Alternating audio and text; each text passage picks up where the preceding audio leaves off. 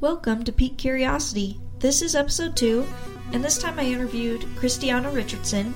She's currently in school to become a dietitian, but we talked about all sorts of fun stuff. But just a heads up, we did get into some dark subject matter around 30 minutes in, so that's why this episode is marked explicit. But don't forget to check out the show notes for links to some of the things we talked about. Enjoy!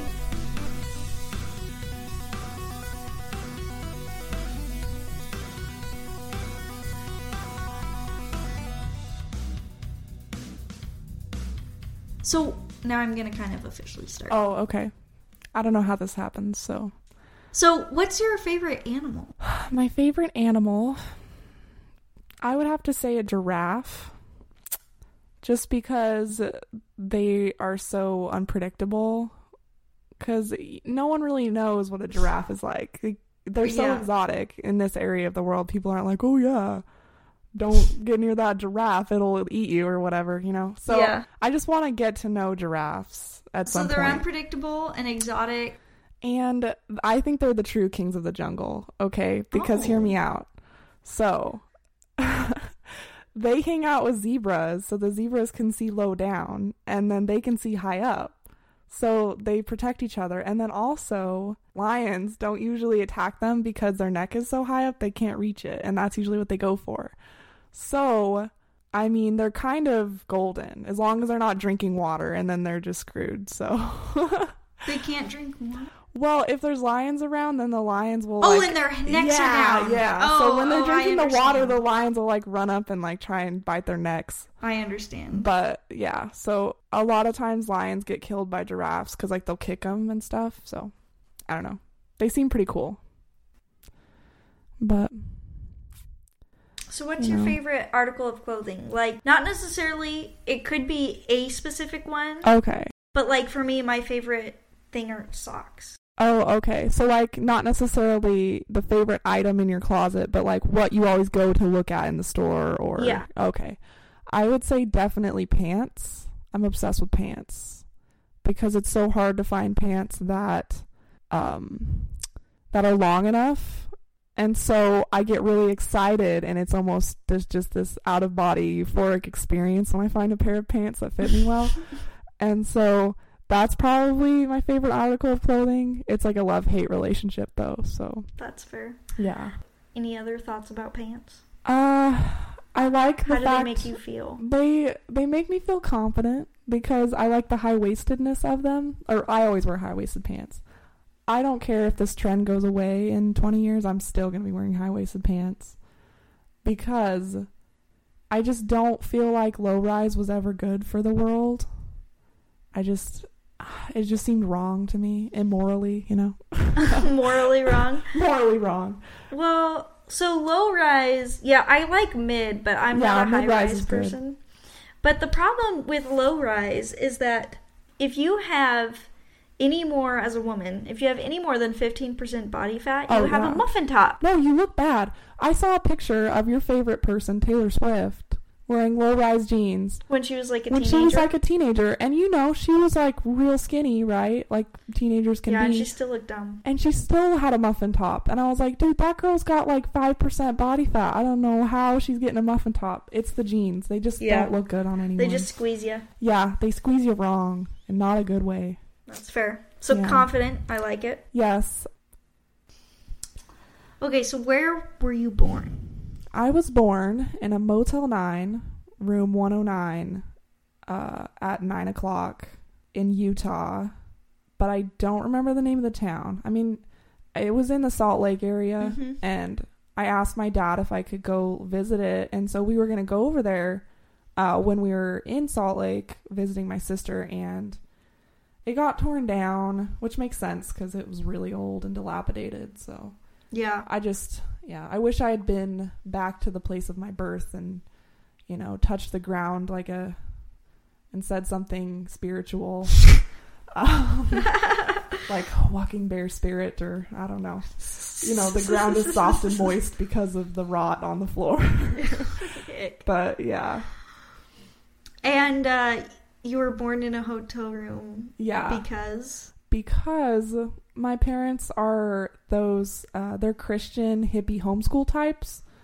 So they, you know, they didn't have any of their kids in the hospital and Mm. you know, I was their last kid, so my mom had already had seven kids before me. So she was just like popping them out. She didn't care. She was like, "Bruh, I got this. I don't even need a midwife." Yeah.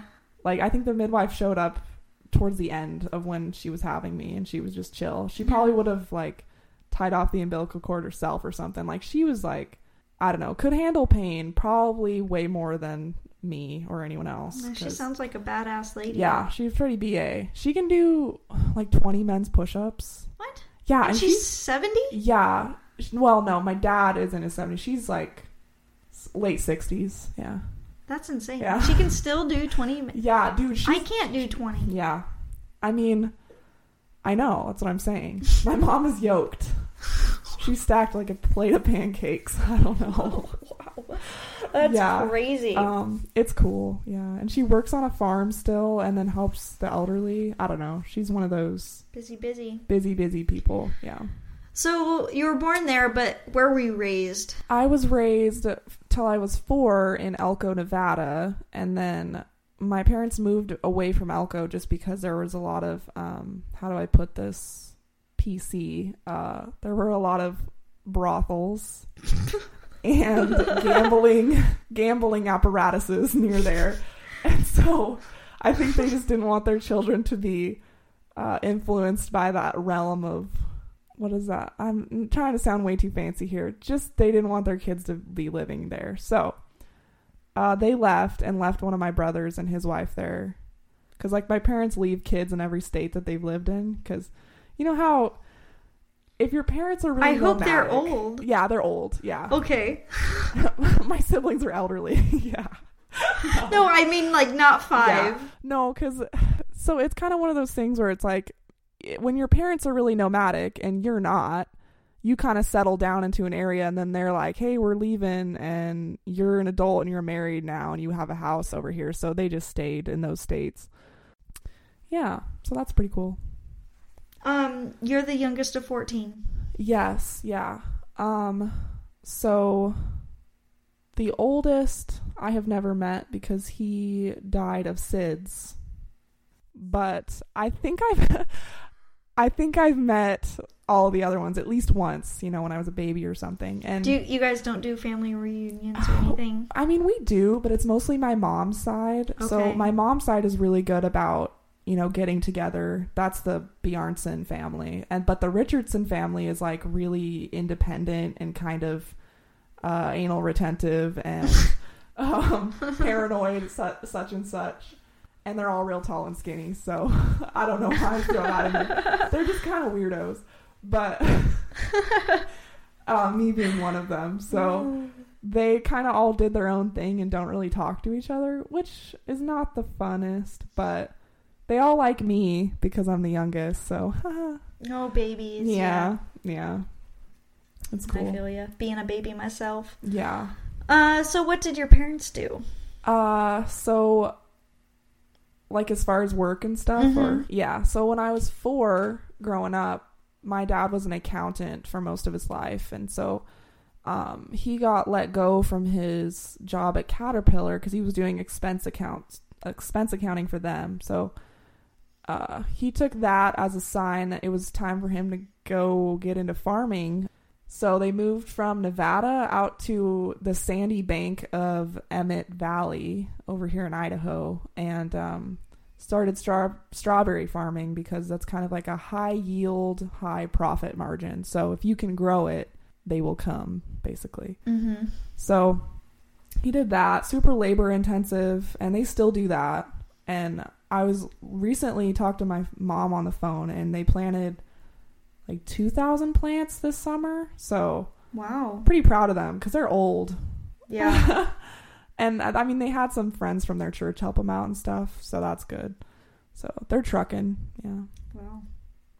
That's amazing. Yeah. So you were basically put to work at like 11. hmm Yeah, probably around 11. And, you know, like when you're that age, you don't really have the attention span to work for more than three hours or five hours at the max, you know. Oh yeah, that's doing awesome. Yeah, that's doing like way good for an 11 year old. I think I remember a couple days when I got really into it and worked that long, but once I got to, you know, high school age, I really started, you know, buckling down and working hard on my parents' farm. And so, yeah, and I mean, that's a whole story in and of itself, but I pretty much quit doing school and just worked for them. So I didn't do math up to the age of, let's see. You kind of just mostly quit school at like Yeah, 14. Your yeah, parents were like like, this isn't a thing that we need to do Yeah. anymore. You can be done. I had this old like math book that went up to I think uh seventh grade mm-hmm. And I didn't finish it, so I never got to the seventh grade part. Ay, ay, ay. yeah, so I was pretty bad. Like I would get nervous when people would play board games that had math involved. Oh, in it. yeah, I can see that. Yeah, so it was a big like fear of mine growing up just because I was like, hurt, I'm just a dumb farmer. But, you know, I got over it and practiced a little bit and I'm glad I was able to get into community college and um, you know, finish some math classes there, so Yeah. good. Yeah. So Yeah. you are in college now. Yeah, yeah. So uh, I finished my first semester of official college after I did uh, several years of kind of just classes building up so that I could um, Catch up. catch up, you know. So, you know, it's been a good um, past couple years, mostly just burning myself out because I did, I just chose not to take breaks in the summer. So I would basically just be doing school Mhm. all year round. Um, so yeah, a lot of people can relate to that because school takes a long time and no one wants to be in school forever. So I can, I understand it. Yeah. And and what degree do you want? Uh, so I am going for uh, it's called a basically bachelor's in nutrition, and so after that they put you into a really short master's program. It's usually like a year to year and a half, and it's uh gets you ready to be a registered dietitian. So then you take a little test, and then you're able to you know counsel people and nutrition and things like that.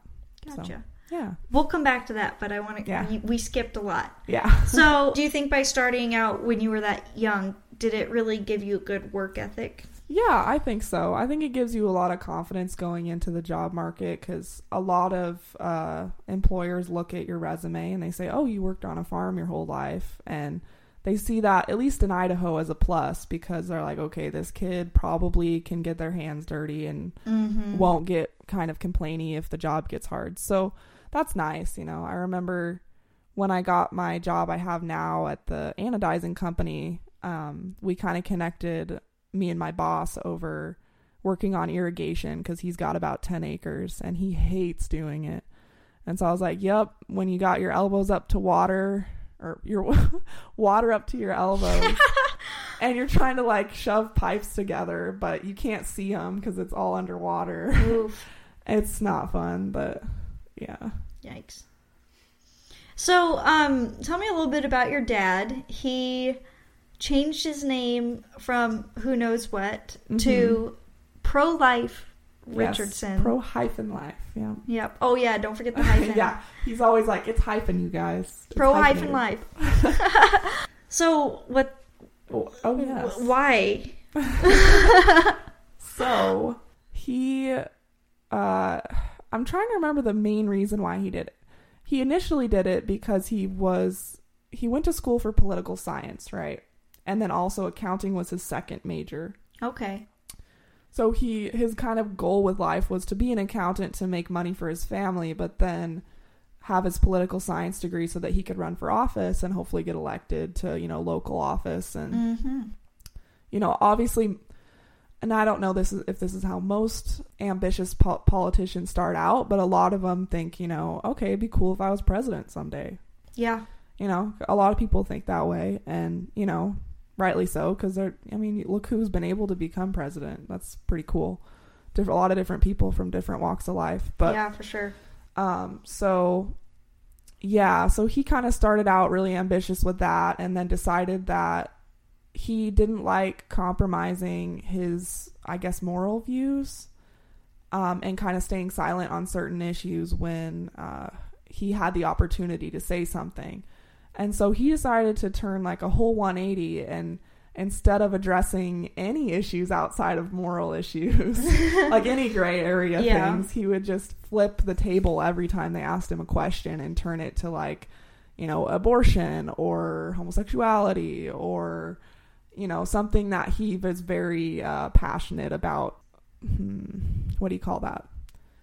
Just passionate about, I guess, having a a ministry towards serving people and Gotcha. yeah so he uh i mean he did a lot of good stuff as far as um pe- making people more aware of different uh crisis pregnancy centers around the valley like stanton and things like that and so that was good and i definitely can respect my dad for his position on things but um at the same time he's very extreme Yeah, it's a bit much. it's very, it's very a bit much, and it, it, I think it makes people discount him altogether, and so they don't really listen to anything he says because, it kind of sounds crazy. yeah, I mean, because he he's so one-minded that it is crazy, in my opinion. It's a little crazy. So, um, yeah, I mean, I kind of miss when he used to just, you know, be an average uh, independent runner and you know had good opinions on things because he's not dumb like he knows how to talk about things other than abortion but he just chooses to not anymore Yeah. so Did he? He ran for governor for Idaho quite a few times. mhm. Did he? How close did he ever get? oh i don't think he ever got more than like 20% of the vote uh, if that but that's, That's pretty actually good. I mean, yeah like if even if you get 10% of the vote that's pretty impressive honestly for a whole state. Um, and he would get on you know different pretty big news stations and things like that. So that was kind of exciting for me because people would ask me like oh you're a pro-life's kid. And i'm like that's right. And then later on as i got older people were like oh you're uh you're pro-life's kid. How's that? Like, uh no comment but yeah i just remember this one lady walking up to me and being like oh my gosh you're one of pro-life's kids i mean your home life must be so awesome because you have such cool parents and all this stuff about like how great my parents were and i was like just thinking to myself okay lady no one's perfect like Yeah. you know, people show their best self to everyone else. And not to say that my dad's a horrible person, but, you know, it's, you know, your parents better than anyone else, Yeah. you know, so, but yeah, it was funny. That is a good story. Yeah. Let's see. Do you know how many times he ran for governor? I don't. I think it must have been something around six or seven.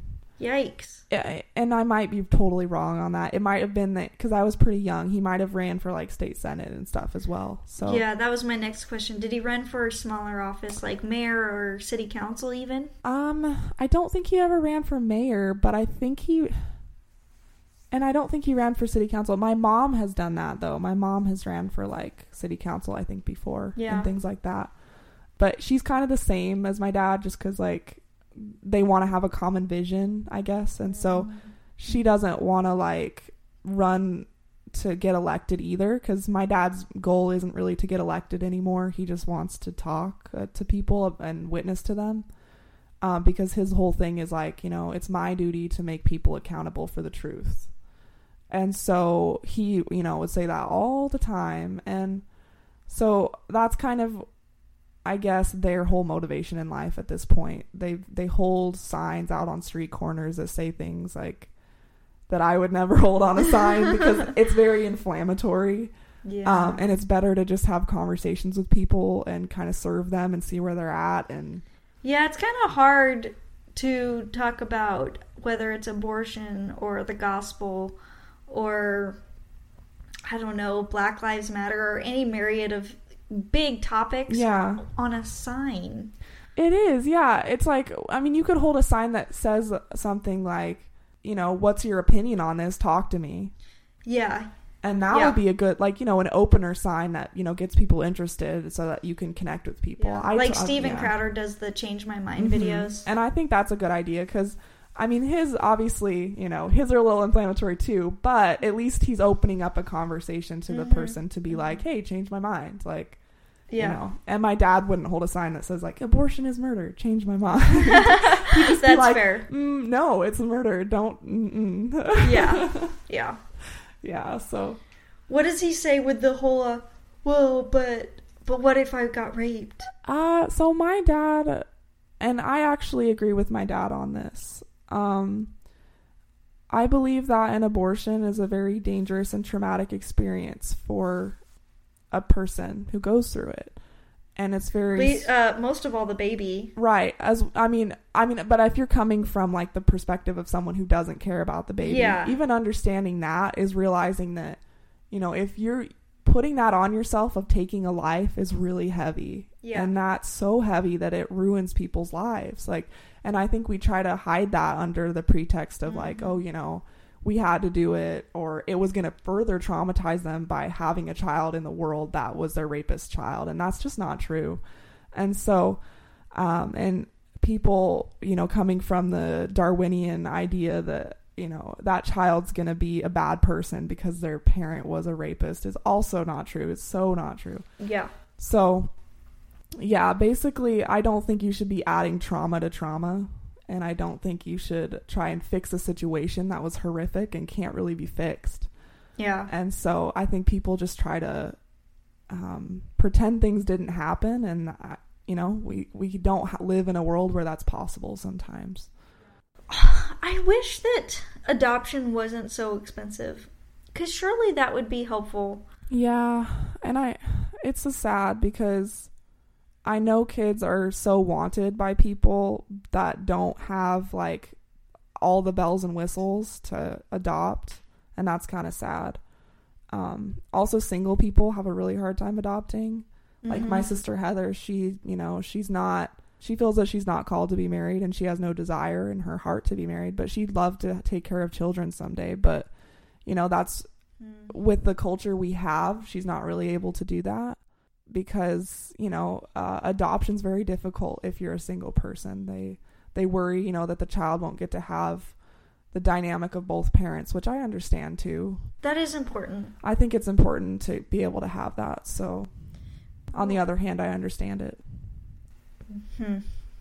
It's tricky. Tricky, Yeah. tricky, tricky. But then also, I'm like over here thinking, but what if those kids never get adopted and then they never get to have right, yeah, that's not that much better to just never be adopted. Yeah, so like I would rather have a kid be with, you know, someone like my sister who would be super loving to them and, you know, give them the world than to, to grow up in the foster care system.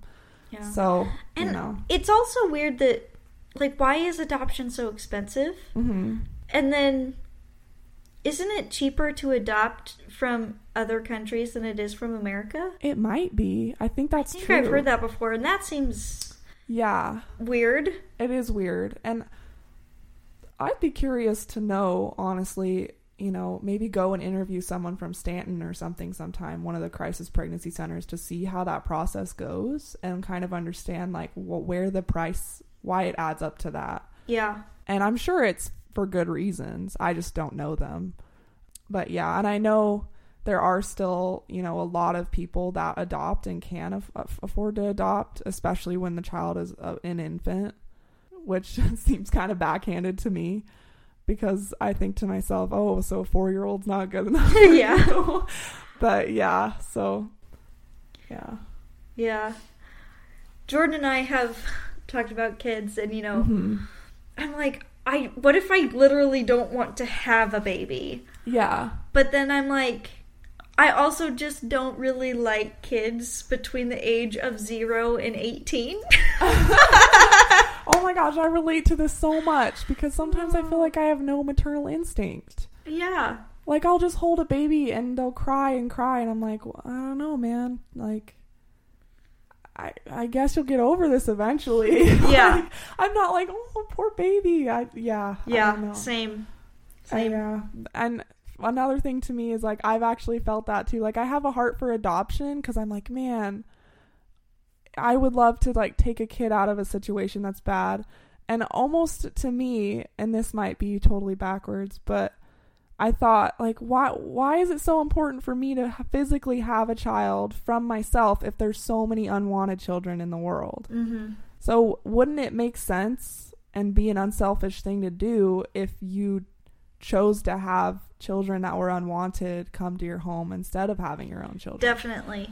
I mean, yeah, and so that's one thing to think about, I guess. You know, I'm sure you've thought about that. Yeah. But, I'm sure we'll have kids. yeah. I was having some ba- major baby fever yesterday. seriously. Yeah. okay, so I don't know if I've had it yet, but explain to me how that happens. Like, what is the feeling? well, I'll just describe what happened yesterday. So Okay. we were going through the, some scrapbooks of my nephew between Mm-hmm. the age of zero and two, Mhm. and there were lots of pictures of my sister and her husband and kind of hanging out with their friends mixed in. yeah.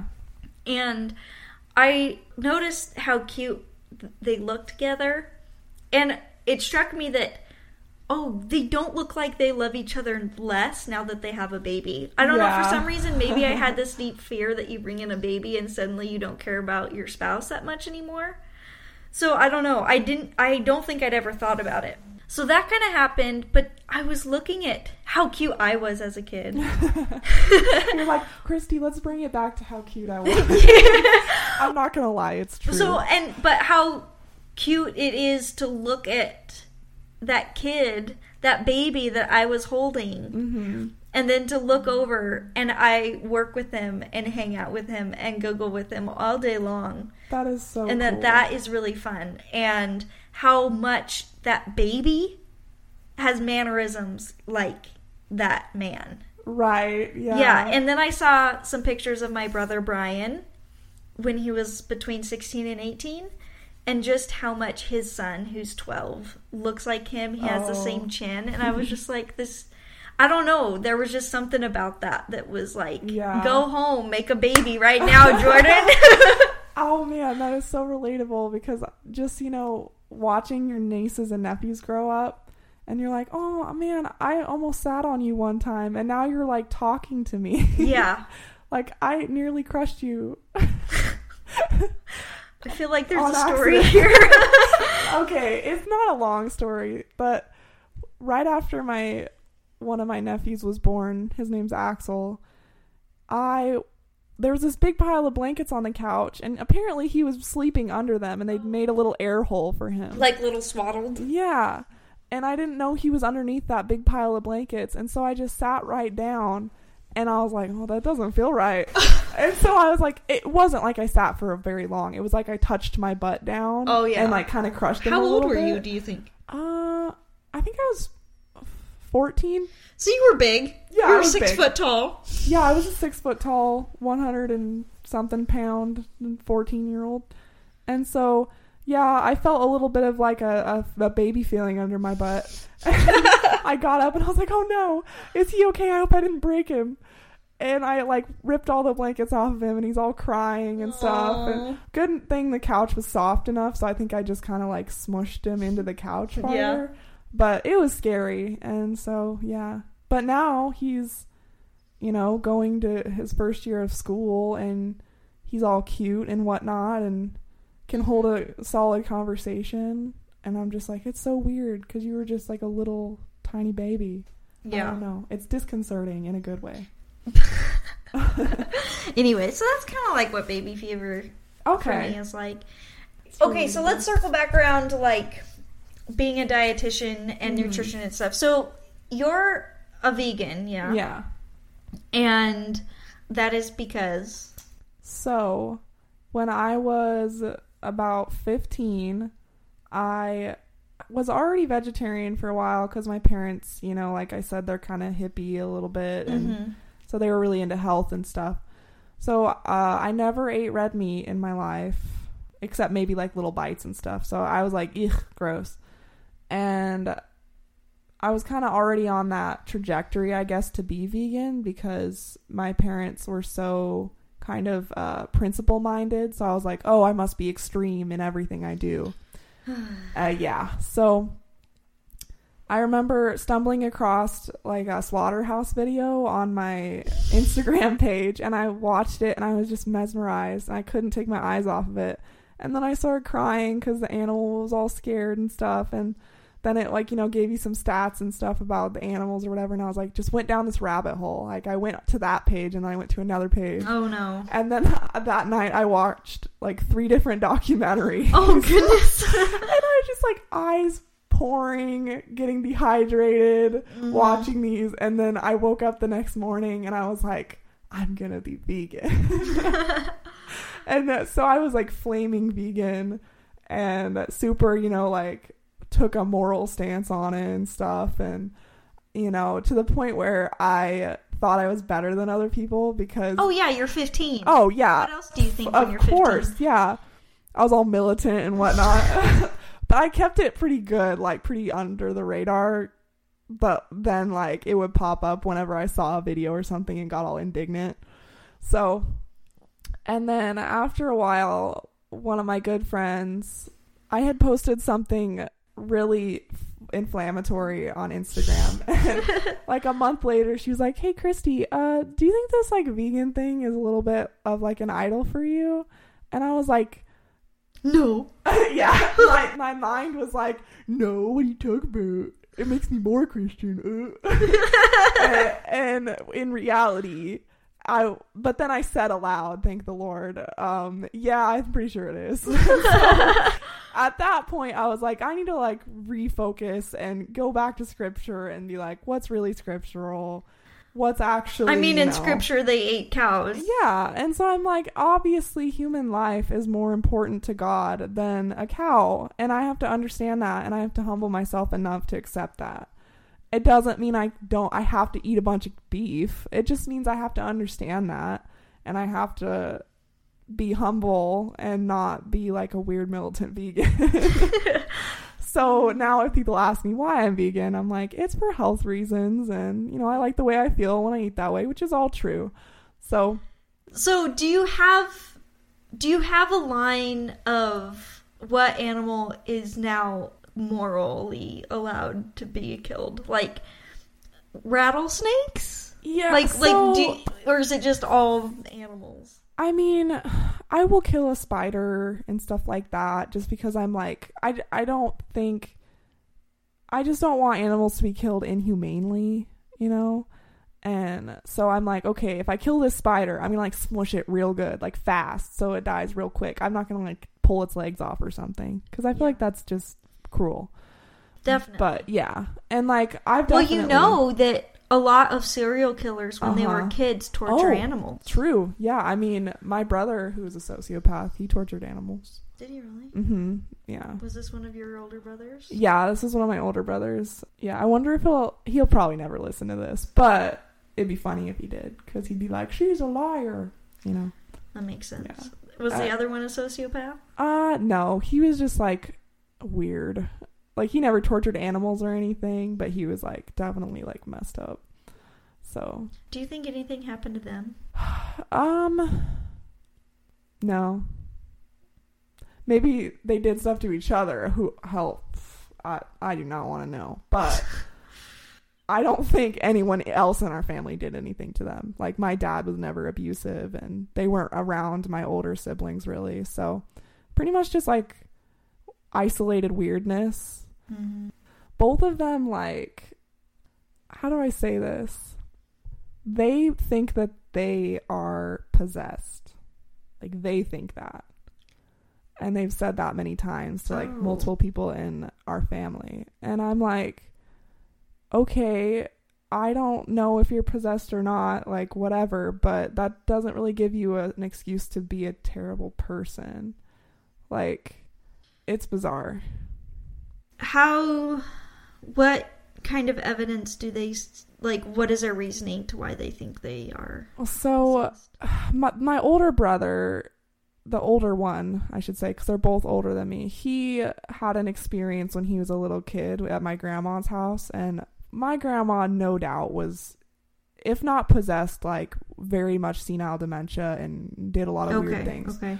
So she uh, would get up out of bed at night, and this was when she had guests in the house, and she would walk into like the guest room when like one of the rooms no one was in, and she would stand, you know, with her nose almost touching the wall, and then she would just start talking to someone. Um, there was no one in there, Oh but she would just be having a conversation with whatever she was having a conversation with, whether that be, you know, her senile dementia or you know, if she spirit was of some sort. of yeah, or if she ha- was hearing voices, which um, is totally possible. She could have been hearing voices. Um, so yeah, that's kind of terrifying. and uh, Yeah. she got put in a home pretty soon after that. But so did someone walk it, like wake up to her doing yeah, this? so my brother, he woke up when he was a kid and went into the room because he was looking for her and he saw her in there and that really scared him because he was a little kid. Oh my gosh, of Yeah. course. And so then he said after that night, he had nightmares about her all the time. Like he would have nightmares where she was chasing him like through the house, and like he would oh. run into a room and then she'd be under the bed. And oh my I am, have full body chills. Yeah. I'm terrified. it's scary because she's like this decrepit old woman, and it was you know very scary for him. I never knew her because I wasn't even born yet, but uh, so after that, he said he started hearing voices, and Hmm. and you know they started to happen who knows how long and early in his life because he's kind of uh, you can't really trust what he says because he lies a lot which is super common with people who you know have antisocial personality disorders. And so i would say he definitely by the age of like 20 was hearing voices every day constantly. And he would just kind of lie about it and tell people he wasn't hearing them. And Would anyone catch him talking? Um, no, because I think he mostly did it when he was alone in his room at night. Uh, and so, but he would tell me, his younger sibling, that he would hear voices and they would tell him to do certain things. And so that was super scary for me as a kid because I was like, okay, I don't, my, my, guess my brother's crazy. But, you know, he, he kind of confided in me with that. So he was like, don't tell Mm. other people. And then as he got older, he would deny that he heard anything. And Would, would, did he feel like the voices were telling him to do bad things? he said that the voices would try and like startle him. So he'd be like Hmm. falling asleep and then he'd hear a voice go like, whoa, or like wake up, or a voice say something like, uh, oh, gee, I remember him saying he heard a voice say something like, you're a bad person, or like be kind of tearing him down and tell him Hmm. bad things about himself. And he didn't like that at all. He got really, you know, Mhm. angry because the voices were, you know, basically I guess, uh, revealing things about himself that he didn't want to think about. Um, and then he Hmm. would, he never told me like a lot of things that they were saying. Like he would like, I guess hint at things that they would say, but I never really knew because I don't think he wanted to tell me. But he wanted someone to know that he was hearing voices. So very odd, but Hmm. yeah. Do you th- so he thought he was possessed. Do you think it was just kind of some mild schizophrenia? I think you know, I I don't know. I mean, I would say that I do believe in spiritual warfare. Mm-hmm. And so I don't think it's out of the realm of reason that he could have been influenced by spirits if not possessed by them. Um because they prey on people who have weaknesses. Mhm. And so, you know, he being a weaker person in that area because he had I I think a mild schizophrenic um condition, you know, I think it's possible because as he got older, his schizophrenia got to the point where he thought the world revolved around him because that's kind of what happens with um, that paranoia. You start to think that police officers are following you when they're not, or that uh, there's different people who are secret agents who are there to kind yeah. of like yeah. keep tabs Was on Was he you. on drugs? He was not on anything except marijuana. So Well, marijuana can make you paranoid. yeah, that's true. And but he was very paranoid before he started Okay. smoking. so I'm like, people were like, "Oh yeah, it's the marijuana making him really paranoid." I'm like, mm, "No." When he I was think there's a little bit more. yeah, when he was 12, he was telling me like his parents were like out to get him and all kinds of stuff. So yeah. yeah, So I read a book a couple years ago. It was called The Day the Voices Stopped. And it was a story of this boy when he was 12. One day he started hearing voices. Mhm. And when it first started, they it wasn't just like in his head necessarily. It was when the TV was on. So there was already a real voice that he was hearing, Oh. but the words were, you know, directly towards him and about him. And so it was like that with the TV and radio for a while. But then it it went to just all the time voices, voices. And I really thought that this was a very clear demonic Yeah, example think, huh? because it was so extreme so fast and then what was th- the most telling part in my opinion was that he was being told to kill himself Mm-hmm. and how to do it Wow. like he, how to tie knots that he did not know how to tie Yeah. like this is how you tie a noose Oh, and you go to this tree and you get to this type of rope and it was so specific and again the full body chills Yeah, I'm I'm actually like shivering. my my arms hair is standing on edge. I don't know if you can see that, but it looks I like can't see it from here. I'm I'm sorry for this. I, this will probably have an explicit rating. Yeah, podcast. sure. So, anywho, and then so that was a very clear sign, and thankfully, uh, I can't remember how it happened, but he he wasn't able to kill himself, but he did go through steps to get Oh. there, and then. At 18, his parents kind of abandoned him. They just didn't. Mm. This was, I think, in the 80s or something. There wasn't a ton of good medicine in this Oh. realm yet. And he, it might have been earlier than that. I'm going to have to look it up.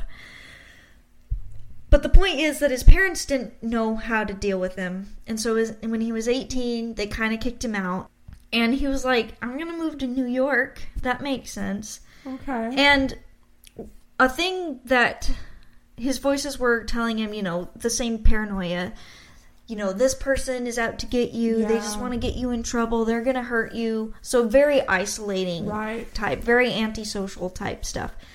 But he gets to New York City and you know, literally every person he sees, his voices are saying stay away, stay away, stay away. Oh, wow. Except for this one man.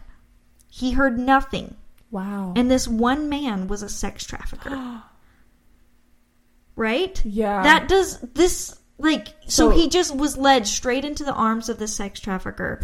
And he was um he was pimped out and that was like how he lived for a while. And he cuz it was just he had no other anything. Yeah.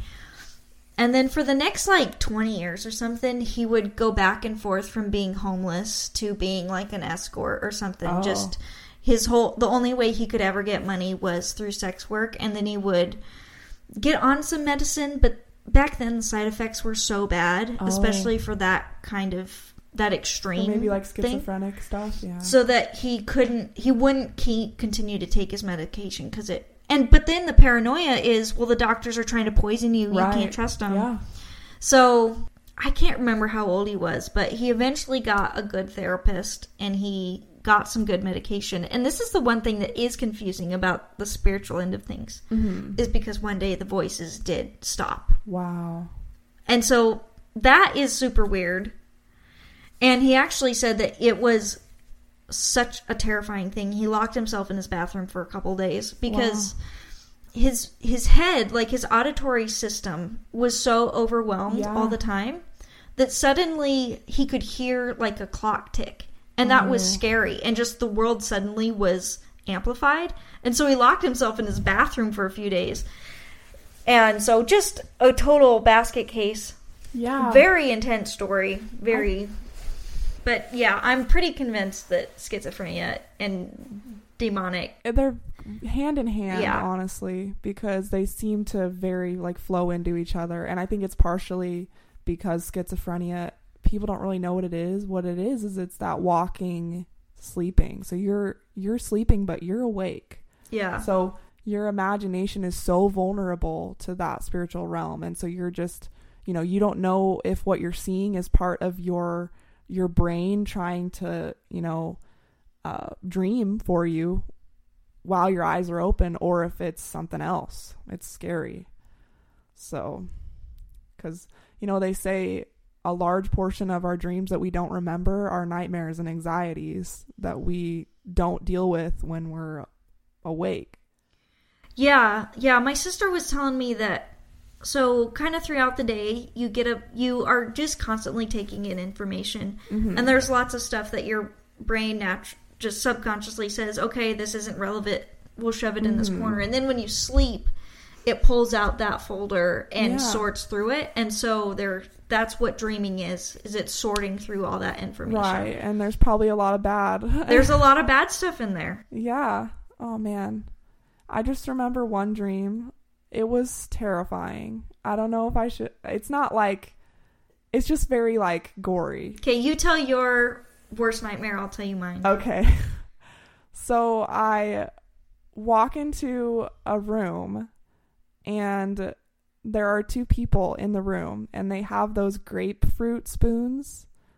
Like the ones that you use that like so the spoon with the little knife on the end basically. Oh, So it kind of adds an extra edge to Okay, the, the okay. spoon so that you can scoop out the grapefruit. are They- these men? These are two guys, yeah. Uh, and they're scooping out flesh from inside their mouths and they're eating it. and they offer me a spoon. And then that's when I was like, nope, nope, nope, nope, nope. And Oh the dream ended. But it was like the most horrific dream I have ever had. And it was not in relation to anything. That is true. Yeah. That's horrible. It was horrible. And I was like, I don't know what like kind of thing put this in my head, but it was not anything from like the out the, the world I live in. yeah, yeah. that's insane. hmm Okay, so my I have two that are pretty even. Okay. So they're similar. So the first one is our youth group was going to Boise just for like a little fun day, and um, we needed to stop at Walmart to get a case of water while we for while we were at the park. And we walk in there, and a, a guy came in with a machine gun and just started shooting everybody. my and so you know we were the whole dream was like this guy had endless amounts of bullets, and we were just running through the store, like hiding in the clothes racks, hiding under the jewelry, just anywhere that we could find uh, somewhere to hide. So that was one. Dang. And then the other one is very similar. But sometimes I have these dreams where it really plays like a movie, where it restarts and restarts and Mm-hmm. Oh, restarts. yeah. And it's like a game that I have to fix. It's kind of like a video game where you keep dying and you, You have keep to dying and you yeah. have to relive it until you can beat the bad guy. Yeah. And so this one, a bunch of the kids my age, we were doing like a little reunion thing. And we were having a, it was in the overnight. This guy just barged in and mm. again just started shooting us all. Yeah. And of course, we all died the first time, but then it restarts. And so, and uh, obviously, I'm the hero of my own story. Oh, duh. Duh. So, and I can't remember how many times I had to do it, but it was just reliving the horror over and over again until eventually I was waiting just inside the door with something Oh. to whack him over the head so that as soon as he opened the door, I was right there to whack him. That's like kind of like that movie Happy Death Day. Oh, I did not watch that. I watched previews and I I don't watch horror. Yeah, so this one is kind of like a comedy horror, and so it's not. I don't know if it's super gory. I don't think so, but there's probably some blood just because she gets murdered every time she wakes up. So basically, she wakes up, and it's her birthday, and at the end of her, you know, day, this murderer shows up and he's in a mask and he kills her. And so, of course, she has to die in like funny ways or whatever, right? to make it more of a light movie. But then once she dies, she suddenly wakes up again and it's her birthday again and mm. all the people are acting the same and all this stuff. So she gets more and more annoyed cuz this guy keeps killing her and she's like I have to end this cycle. And so she eventually figures out like how to like corner this guy and get into a situation where she can get away or kill him so that she doesn't die. Um, but it's really funny because she'll wake up and she's like, I don't even care if I get killed. So I'm I'm probably going to get killed. So this day I'll never live again. Right. So she gets up naked and she just like runs out onto the campus and everyone's like, what? it's really funny. Nice. But it reminded me of that because it's kind Just of that. restarting. Yeah. Man, so we got onto this ridiculous rabbit trail Yeah. just because we were talking about what animals are morally okay to kill.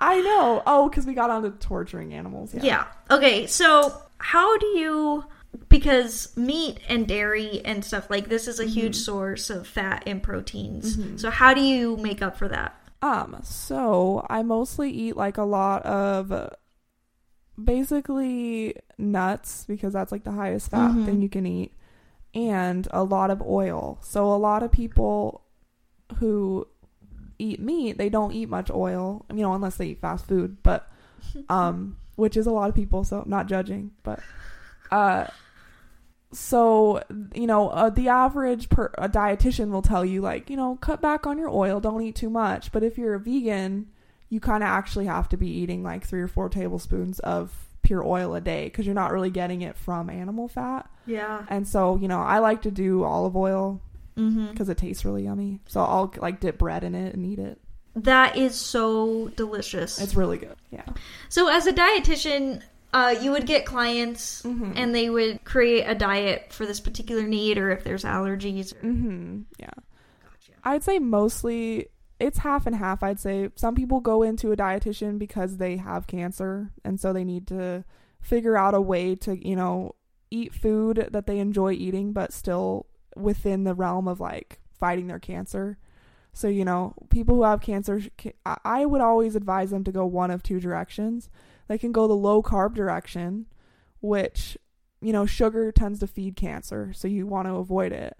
Um, but the only problem with that is that the low carb option doesn't really provide you a lot of um, the good stuff that's in fruits and vegetables that helps you fight cancer naturally.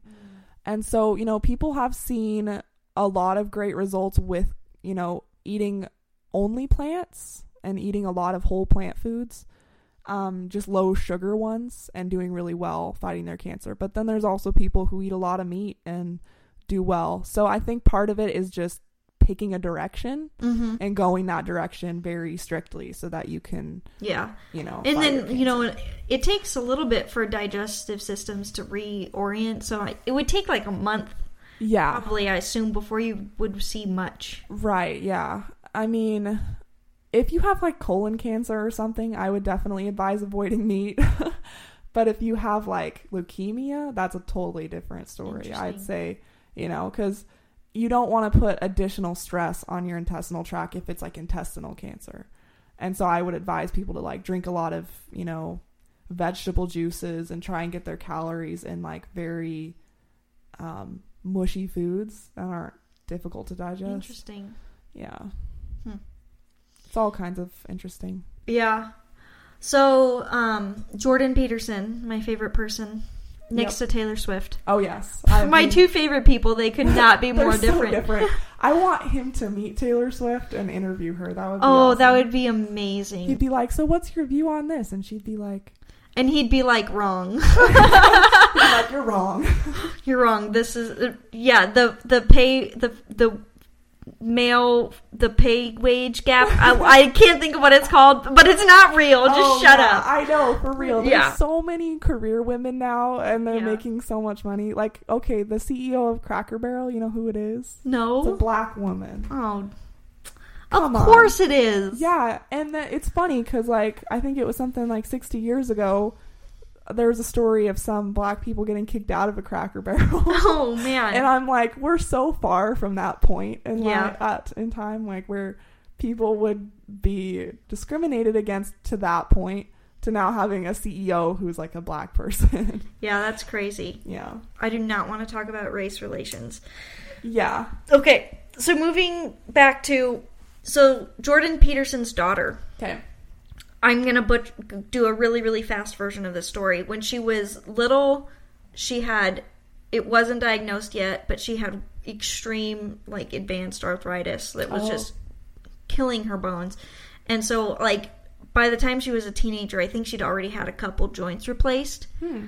and was just in horrible pain and then horribly depressed yeah, from all that pain, couldn't move. And I think when she was like 23 or 24, she started the paleo diet. okay, And that kind of helped, but then she took it the next step further, which is steak only.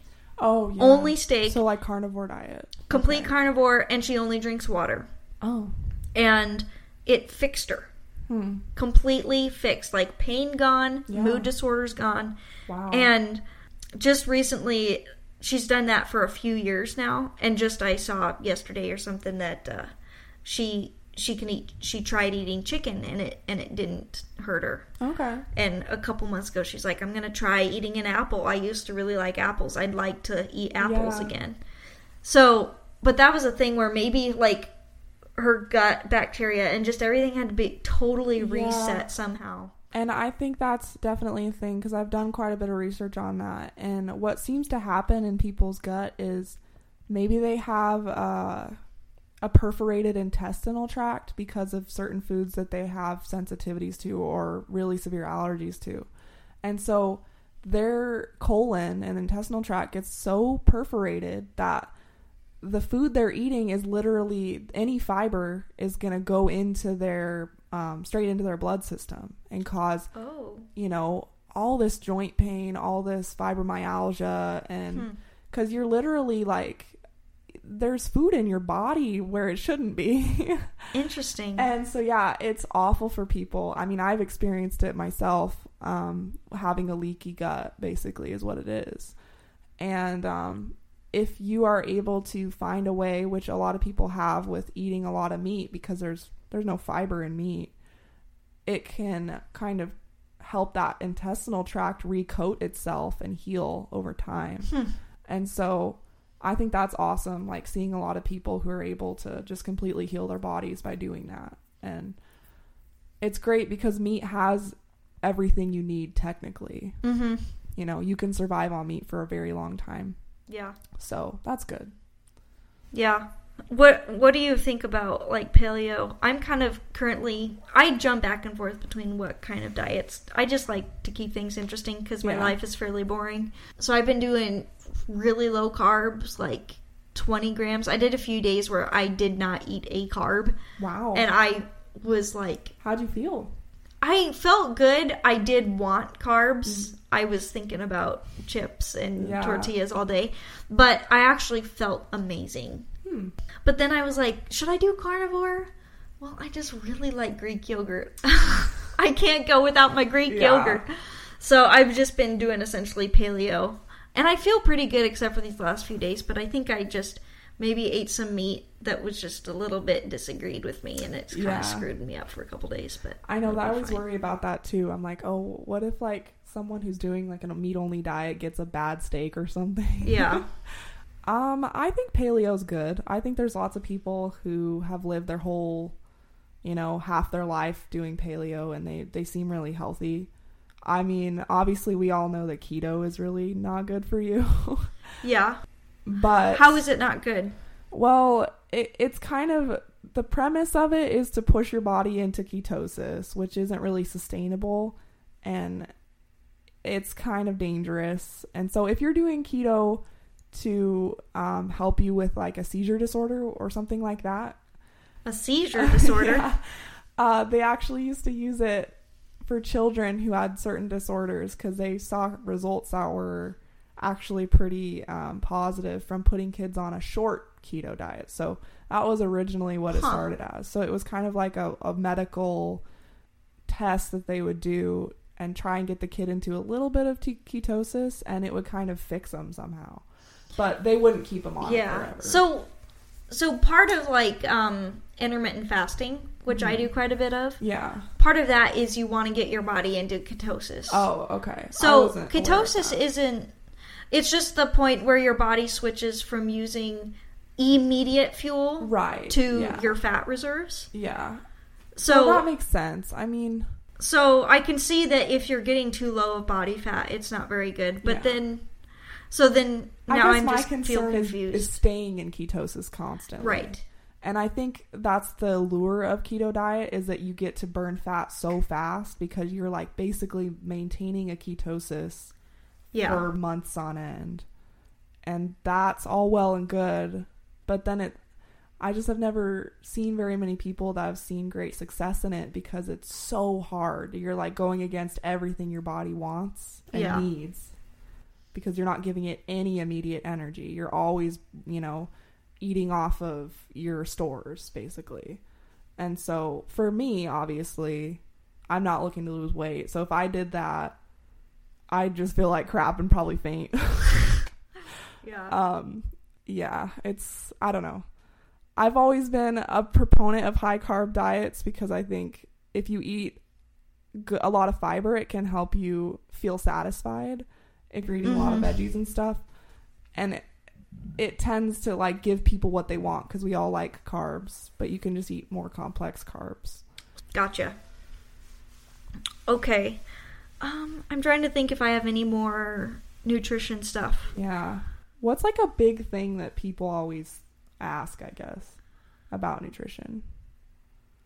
Well, shouldn't you have a super well balanced diet? Like the American the American food food Yeah. pyramid, which I've heard from some people, which is crap. Yeah. That it was like uh we're trying to sell food. Yeah, So- it's kind of funded by the dairy industry. So they tell us we need to be drinking like something crazy amount of milk a day and stuff and th- I think that part's kind of scummy. But other than that, it's okay, I guess. um I would say you can do just fine without dairy. That being said, it's really high in calories, so it's great for kids Yeah. because they need so many calories. So I'm like, I think it's great for kids. As you're an adult, you should probably slow down. um, just because you don't really need that much milk Yeah. as an adult. And it is a myth but what about chocolate stronger. milk? chocolate milk. Oh, I remember those. Um, I'm pretty sure they still do them, but the they pay athletes to Oh say yeah. they drink milk after a workout.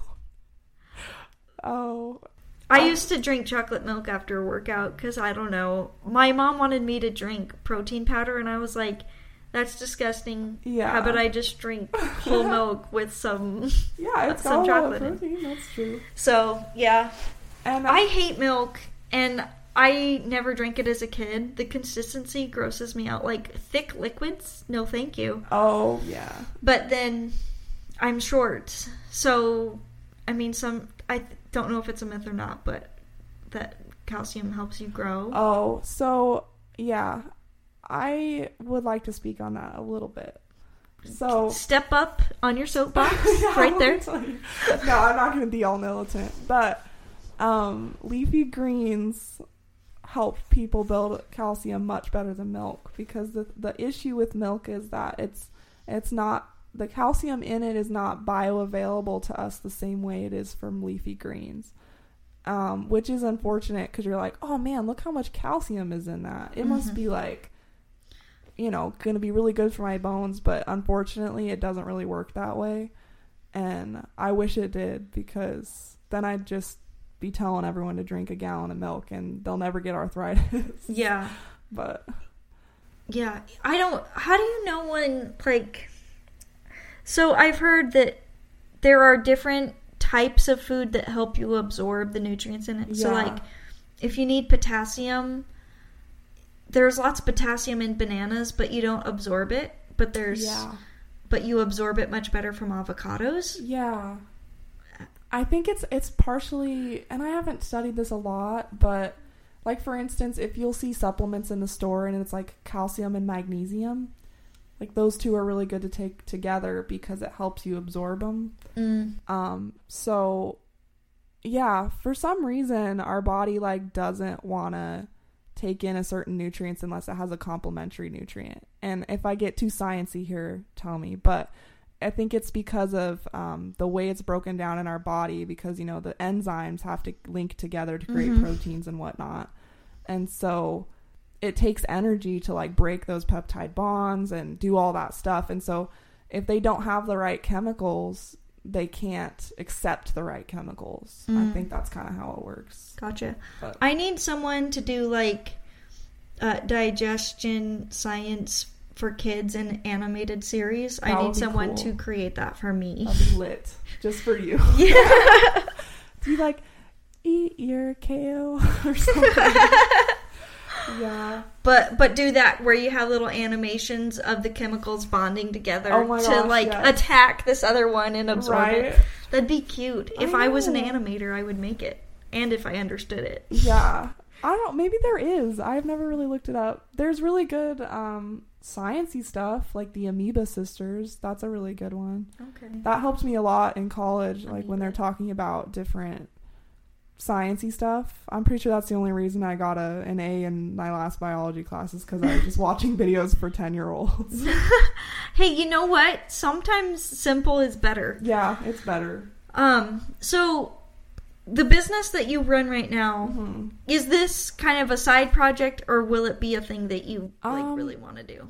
I mean, with businesses like this, you you don't really want it to be your main project from the get go because it's kind of like basically you want to build a debt free business. You don't want to go into debt for something that might not pan out, and of course you want it to pan out because you want to be able to have more time and options in your life and stuff.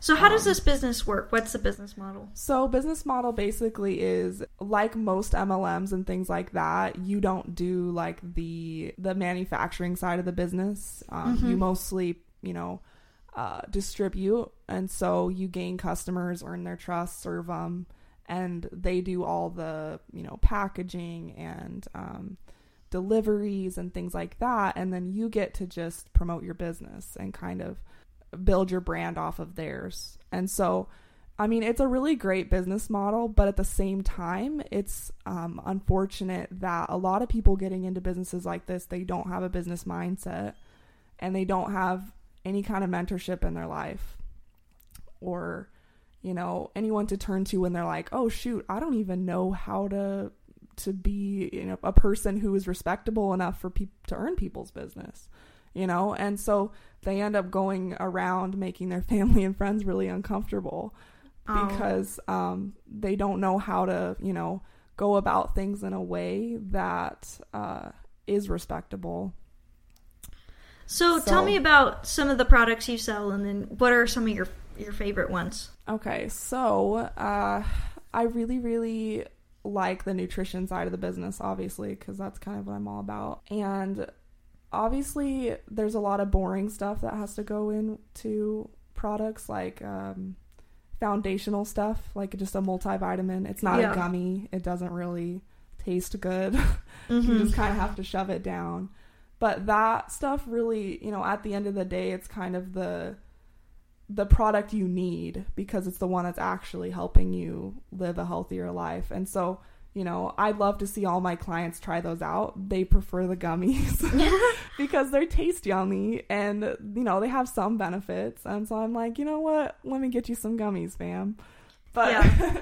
but you know, for foundational health, I think it's so important to have well sourced multivitamins because a lot of times there's not a lot of regulations with multivitamins. So if you can get a multivitamin that is actually uh, tested by very um, meticulous, I guess, criteria, there's a couple different organizations. Like there's the, uh, I forget what it's called, but I think it's this something World Sports Organization. Okay. And they, I trust them a lot. So if any product in my shop has that label on it, I can say with confidence to someone, everything that this product claims to have in it, it has. So it has this milligram of zinc, it has this milligram of this, and it's all sourced. So you can go and you can, you know, look up the farm it was raised on and you can see a live feed of the farm. Oh, cute. It's super cute. And so I'm like, that's awesome. And it really gives my business integrity Mhm. because I know a lot of businesses don't have that integrity. You know, like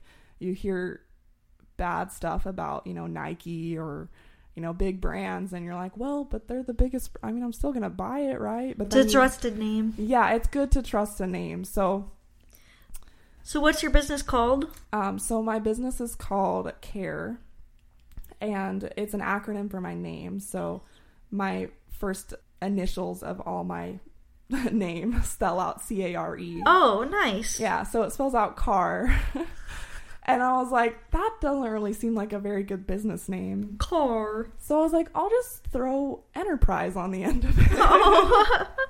so I was like, oh, care. Oh, I care about people. Yeah. yeah. I was like, well, that's a good way to go about it. So I just threw that on there, and I ended up really liking it and kind of building a brand around it. And, you know, I just love it because if anyone's, you know, hearing about my business from another person and they're like, "What's it called?" and they're like, "I don't know." And they whip out my card and they're like, "Oh, I think it's Care." And they're like, "Hmm." That's how I wish it would go, but it's probably not. Oh. they're probably like, "I don't know. Go ask her." That's funny. but yeah. Yeah. You sent me a care package. A care package. See, Doop, doop, doop. I always tell people that. I'm like, "Can I send you a care package?" Yeah, well, so you gave me some little um, protein bars, and they tasted a lot like Clif Bars. They do. They were yeah. pretty dang good, and some little hydration, like immunity, little water little pouches. things.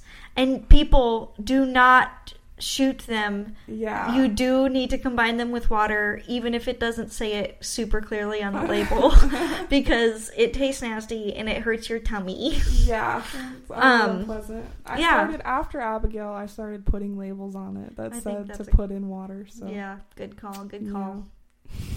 Yeah, but it was pretty yummy. yeah. So why should people come to come to your business? What is it? What does it offer? So, as far as customer service, I don't like to sell A to people. plus plus. A plus plus. and I always tell people I don't like to sell to them. I like to offer them products that fit in line with their lifestyle already Right, that they can switch a purchase over to. So right. So I used to buy Clif bars. Now I could just buy your bars. if you so choose and things like that. So really i try to really go to the heart of it right away and say hey if you would like to support my business you know i am more than open to serving you as a customer. Rather than kind of coming at it as like oh i have this cool new product that you know it's going to revolutionize your life. Because you know I, my products are very high quality, but they're not going to revolutionize your life. Right. The product is never going to do that for you. So I think the really important thing is that you're supporting a business that of someone that you trust and that can be a personal shopper for you. So they can give you free samples of something they think you might like and it can be something that adds value to your life Mhm. rather than um maybe just going to Walmart where your money goes into the abyss and you don't really know where it goes. Yeah. If you are able to support a small business, then you're like, "Oh, my money went to go help someone I know." So how can people find you? Go to www.amway forward slash my shop forward slash C H R I S T I care. And if you go there, you'll be able to see the front page of my website and it'll show a little note for you. And then it'll show my social media so you can contact me through that. And then it'll also have, um, I believe, my email on there. So, you know, feel free to reach out to me on there. And yeah, Perfect. And I'll put links in that in the show notes so Sweet. you can just, you know, look at your phone and then click the link. Cool. So, just at, for some last couple questions that are just for fun. Um, what do you like better, The Office or Parks and Rec? uh, The Office, Okay. Full Ham. Full ham? Yes. Interesting. Yeah. Coming from a vegan. well, I can't say the real abbreviation for ham because What is it? it's uh, hard ass mother. yeah. Oh, oh, I, I didn't know it was an acronym. Yeah. I was just like, what does ham have to do with Yeah. anything? So if anyone says they're going full ham, you I'm like be 60 years old. Yeah. I, I don't know what anything means So these days. Anyway, I'm I'm full hard ass for the office. Okay, next question. Uh, is pre Abraham history or legend? Oh, historical legend. Perfect. That's exactly where I land. yeah. Legendary stories that have been distilled but based on some truth somewhere. Yeah, exactly. Okay, do you think that there are aliens? Yes. Yay! Yes. I'm one of the first people that has agreed with me. Oh my gosh, really? I didn't know that many people didn't believe in aliens. Yeah, guess Huh. not. Yeah, I mean because I know it's it's hard to believe that we're so special to God, right? Because he's so big and we're so small. and so I think that might be where people are coming from. They're like, well, to believe that there's aliens somewhere else is kind of discounting, I guess, in a way that, you know, we're these chosen uh, beings that God created. Um, but I'm like, well, why couldn't He have chosen other people to live on other planets? I don't know. Yeah. Like, and maybe they have a Bible. Like, I don't know. It's an interesting thing to think Yeah, about. and I don't know if aliens have to be like humanoid yeah, or human-like. Maybe they're just animals or who knows what. Yeah. But th- just our universe, and who knows if there's like multiple, multiple galaxies that, you know, we haven't discovered. And you look at this the expanse of God's creation, and to think that. He, the only thing that he allows water to be on Right. is is And this oxygen, one. yeah, and- like yeah. and even if there's another planet, like why can't he build um creatures just how we are just so clearly made to live in this habitat? Mm-hmm. Why can't he make other creatures that truly were made from for Mars? Yeah, Like- or whatever it is. Yeah. Yeah, like yeah. What if he created things just to glorify himself, like he's done on this earth? Yeah, Like, and kind of like the angels, things. they're just kind of there to praise him. Yeah, I know, and so that's really cool to think about too. Like, I mean, they might not be se- like sentient the way we know we are, but what if God just created these planets in this amazing galaxy which He created Yeah. to just continually show His um, majesty? I don't know. Yeah, that's a That's good a good word. word. Yeah. I don't know, but I yeah, well, I really hope that, you know, the Bible says there will be a new heaven and a new earth. yeah, Like, I really hope like space travel is a thing in heaven Dude. that we can just go and Yeah. just I mean, we have infinity.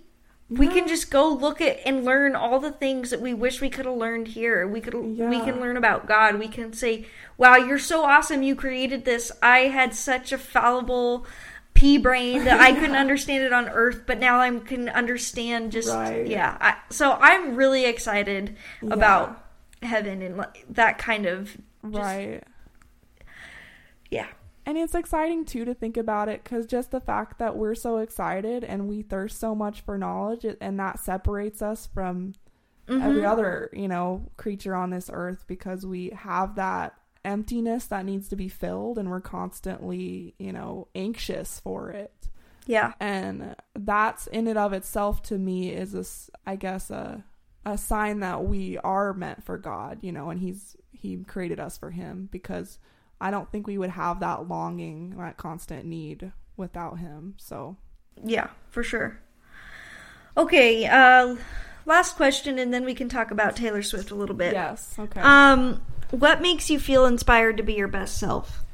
yeah. Basically, other people's kindness to me is really what I think inspires me to be the best version of myself because they have so much invested in me, if not monetarily, but like emotionally and um, supportively. So I want to make the people in my life proud, and I really want people to be able to look up to me. So I think, you know, is that selfish? Or do I want to be like the cool guy? Or is it altruistic? we may never know, but, you know, Well, I could make it spiritual. yeah. And I think so in Romans Paul says that God's kindness is what leads us to repentance. There is really something inspiring about kindness and gracefulness and someone saying, "I see you in all that you are and I think you can be better, but I mm-hmm. still like you this way." yeah. And that really makes you feel free to not just, you know, be rigid and you can try new things and you might mess up, but it's okay because this person still cares about you. And Yeah. yeah, so That's true. You you worded that a lot better than me because eh, you got deeper. You like deep quoted me on that. You got real good. cool. Well, I'll kind of end the episode so you're free to tune off if you do not care about Taylor Swift. But for the rest of you who might want to listen to me just talk about Taylor Swift for another 20 minutes, here you go. All right, what do you want to know, Christy? Okay. Favorite song when you were in high school, or like I guess old era Taylor Swift. Old era. Okay, well, no, there's different favorite songs for different times. Oh geez. Okay. Look, songs speak to you at different moments no, in your life. that's life. true. That's Christy. true. I understand. So I think in high school, I middle school, um, Hey Stephen. Oh, I don't know if I know that one. Oh, it's from Fearless. It's super good. Oh, okay. I love it a lot. So like middle school, I was like, Hey Stephen. And then Because she would put people's names in songs. Huh? Oh, yeah, would, she like, used to. call them out. Yeah.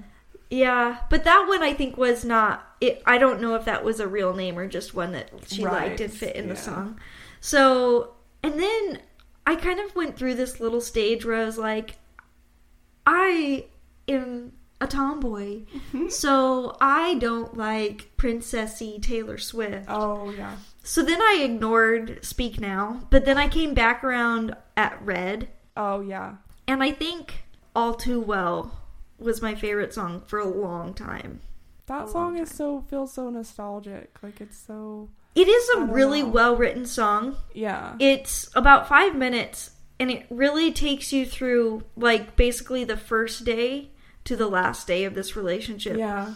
and all the different emotions and she's really good about putting in very very specific details to make you feel like every time I listen to the song it's like a full movie in my Mhm. head because she's so descriptive. Yeah. Like when she was what is it? When she was kinda on the street corner. I think that's part of his song, right? Um let's see. if you remember the lyrics. I don't know. Well, she has a song about like almost running red lights because they were like looking at each other and like yeah. almost crashing. There's maybe that's the one I'm thinking of. yeah, and like she she has a line about like his favorite song and just like things about Yeah. just the details Aw. that make. I, on one hand, sometimes I cringe because I'm like, this feels so personal. Mm-hmm. I almost feel like an intruder. Yeah. So maybe calm down, but at the same time, I'm like, this would not be a good song if it wasn't this personal. That's true. I know. She's really good at that because you know it's really personal. So you're like, you feel like you're stepping into Mm-hmm. her life and you're like, whoa, Yeah, okay. really. Way to be vulnerable, champ. Yeah. Yeah, that's cool. Um, let's see. Did you. So the Red Tour, that was kind of when she got into more, what would you call that? Like techno? Or is it EDM maybe? Dance music? Red. Yeah. So that's when she kind of experimented with pop a little bit, and that was Okay. also when dubstep was a thing. That's what I'm so that one song, dubstep. "I Knew Uh, You Were Trouble," yeah, has dubstep in that it. was the, the probably a, the banger of the century. Oh my gosh. Oh my word! Yeah. Yeah. have you seen that video with the screaming goat? Oh yeah. Yeah. I've seen that one. It's pretty Yeah. Oh um. So then, yeah, and then uh, you know, with 1989, she was kind of like, "I'm just gonna do this thing, and I'm not gonna placate my fans by you know." Her her record label was like, "Are you sure you don't want to put a banjo and shake it off?" And she's like, Right. "Do I want to put a banjo and shake it off?" Absolutely not. And so she was pretty clear, like. Yeah. I think my fans are loyal and they'll stick with me Yeah. if I'm honest and I'm not trying to placate them, which is really respectable. Honestly, yeah. Because, I mean, was she really a country girl? I mean, she grew up on a tree farm, right? Yeah. Yeah. Yeah, she grew up on a Christmas tree farm and she did move to Nashville because her first love really was country. Yeah. And her first couple albums, she was definitely faking a twang because that's what she wanted to be. I did notice that a little bit, and I was like, I'm I'm okay with it. Like, it's. I mean, a lot of people have a different like style because they kind of want to get into that. So I was like, it was obvious, but I wasn't mad about it. Right, and it's what she wanted to be. And then I think she just kind of grew into her own and she kind of learned what she really liked for herself. Yeah. It's a lot more pop. But Yeah. this album that comes out tonight is called Folklore, Ooh, which I'm really hoping it's a folky album. that would be cool because I love folk music. Yeah. So, I mean, stay tuned. T minus three hours. Yeah. Three hours and six minutes. We're closing in. So you gonna buy it or?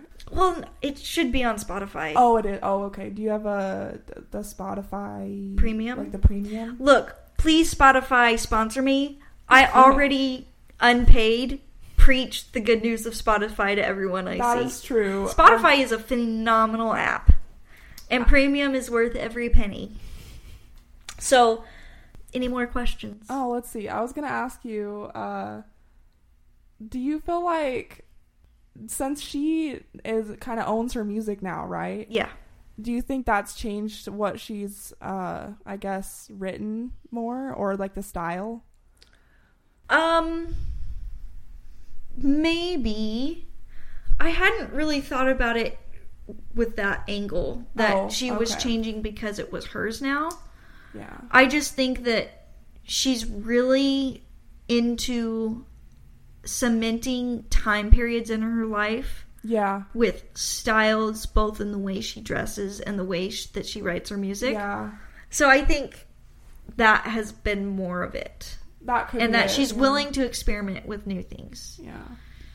I like that because you can pretty much see any concert photo of her and you're like, oh, that was Rep Tour, that was Rep Yeah. Tour, that Yeah, was it's really this," cool. And that's cool. Jordan used to complain that the album Red was so long and she's and he's like, "Why didn't she just split that into two albums? She could have made twice as much money."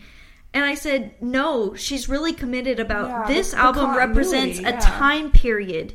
These songs wouldn't make sense in 4 years." Yeah, exactly. So- at least not to her and then she, you know, she's very into like the trueness of what she's Yeah. Yeah.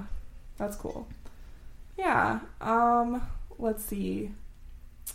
Did I ask you, do you have an all-time favorite song or is that impossible to pick? It's really hard to pick. The other day, McKenna asked me if you could only listen to one Taylor Swift song for the rest of your Oh, life, what would it be? And I picked Lover because I think that is a really special song. yeah. And um, there are different songs for different times. yeah.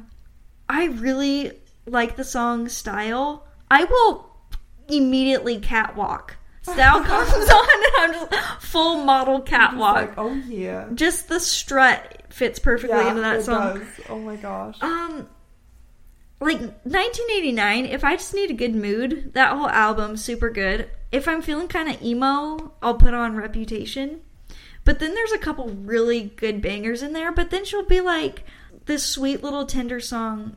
This is super cheesy, but she has a song called New Year's Day. hmm Have you heard it? Uh, I've probably heard it once, but I don't recognize the name right now. So it's a very sweet, gentle song. She's just on the piano, Mm-hmm. and it's the whole premise is I want to have our fun parties with you. I want to, you know, drink and have fun.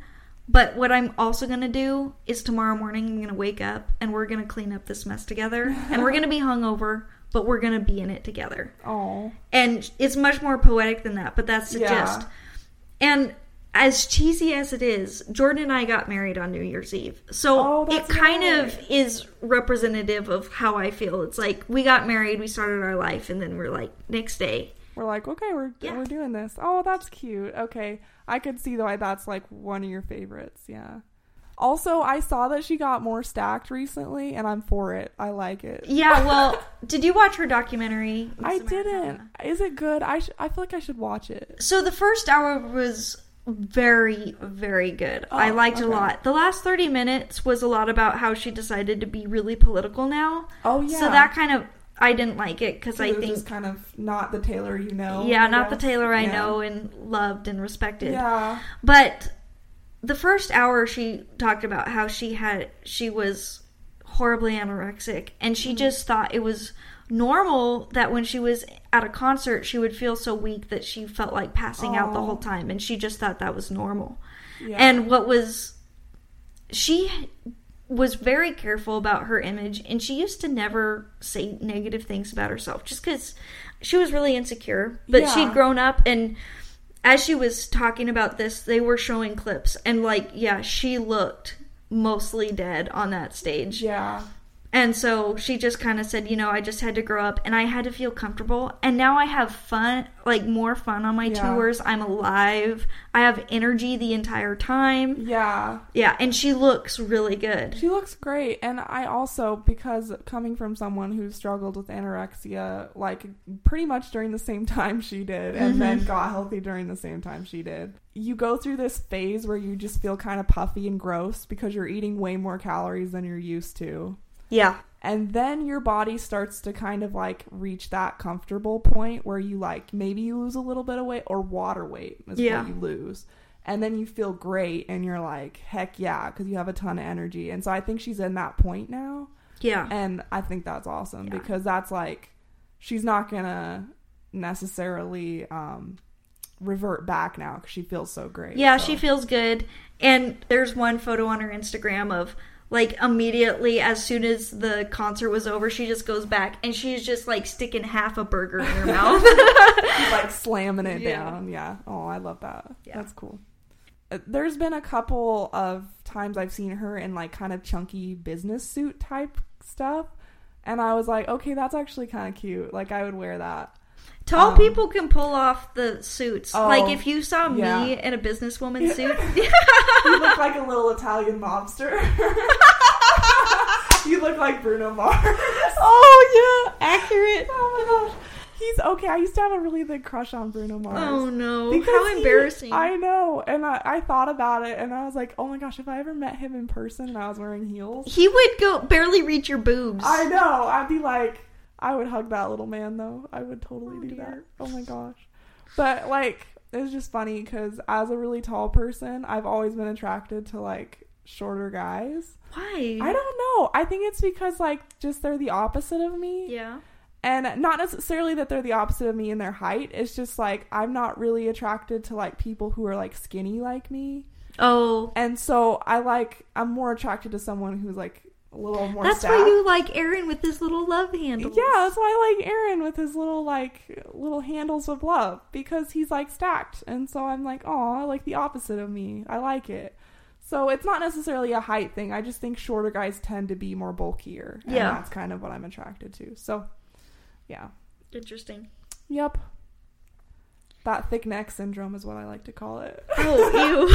it's not because I don't know why, but like shorter guys have like really thick neck veins or like not veins, like yeah, that little tendon thing. And um and like sometimes I'm like Man, is that just a big turn on? I- it's the little things out there. the little things. I'm a total weirdo, but I think everyone has weird things that they're attracted to. I don't know. Maybe it's just That's me. fair. What's a weird thing? Like hand veins. Um, yeah, not hand veins, but kind of arm veins. They can be kind of sexy. Yeah, because you're like, oh, this person has good blood pressure. All right. Maybe that's what's going on in our subconscious maybe, brain. maybe we're just. But like, our real brain is like, we should have a baby. our real brain. Exactly. The subconscious is fake. It's all. and then, like, all the people who are studying psychology are just like shaking. They're so angry. They're like, no, it's the real brain. Man. Yep. Do you have any more Taylor Swift questions? Not that I can think of at the moment. Cool. Well, thank you, Yeah. and we'll see you next time. Yeah.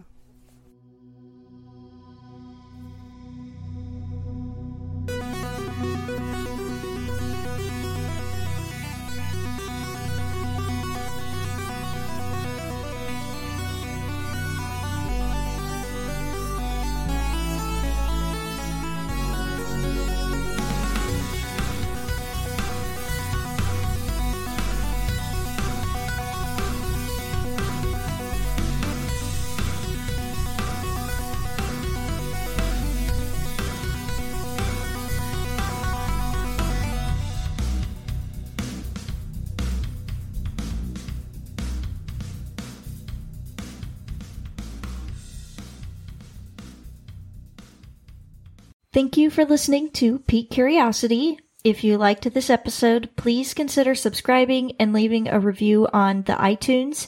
I do not have any social media, but I would still love to hear from you. So you can email me at peakcuriositypod at gmail.com.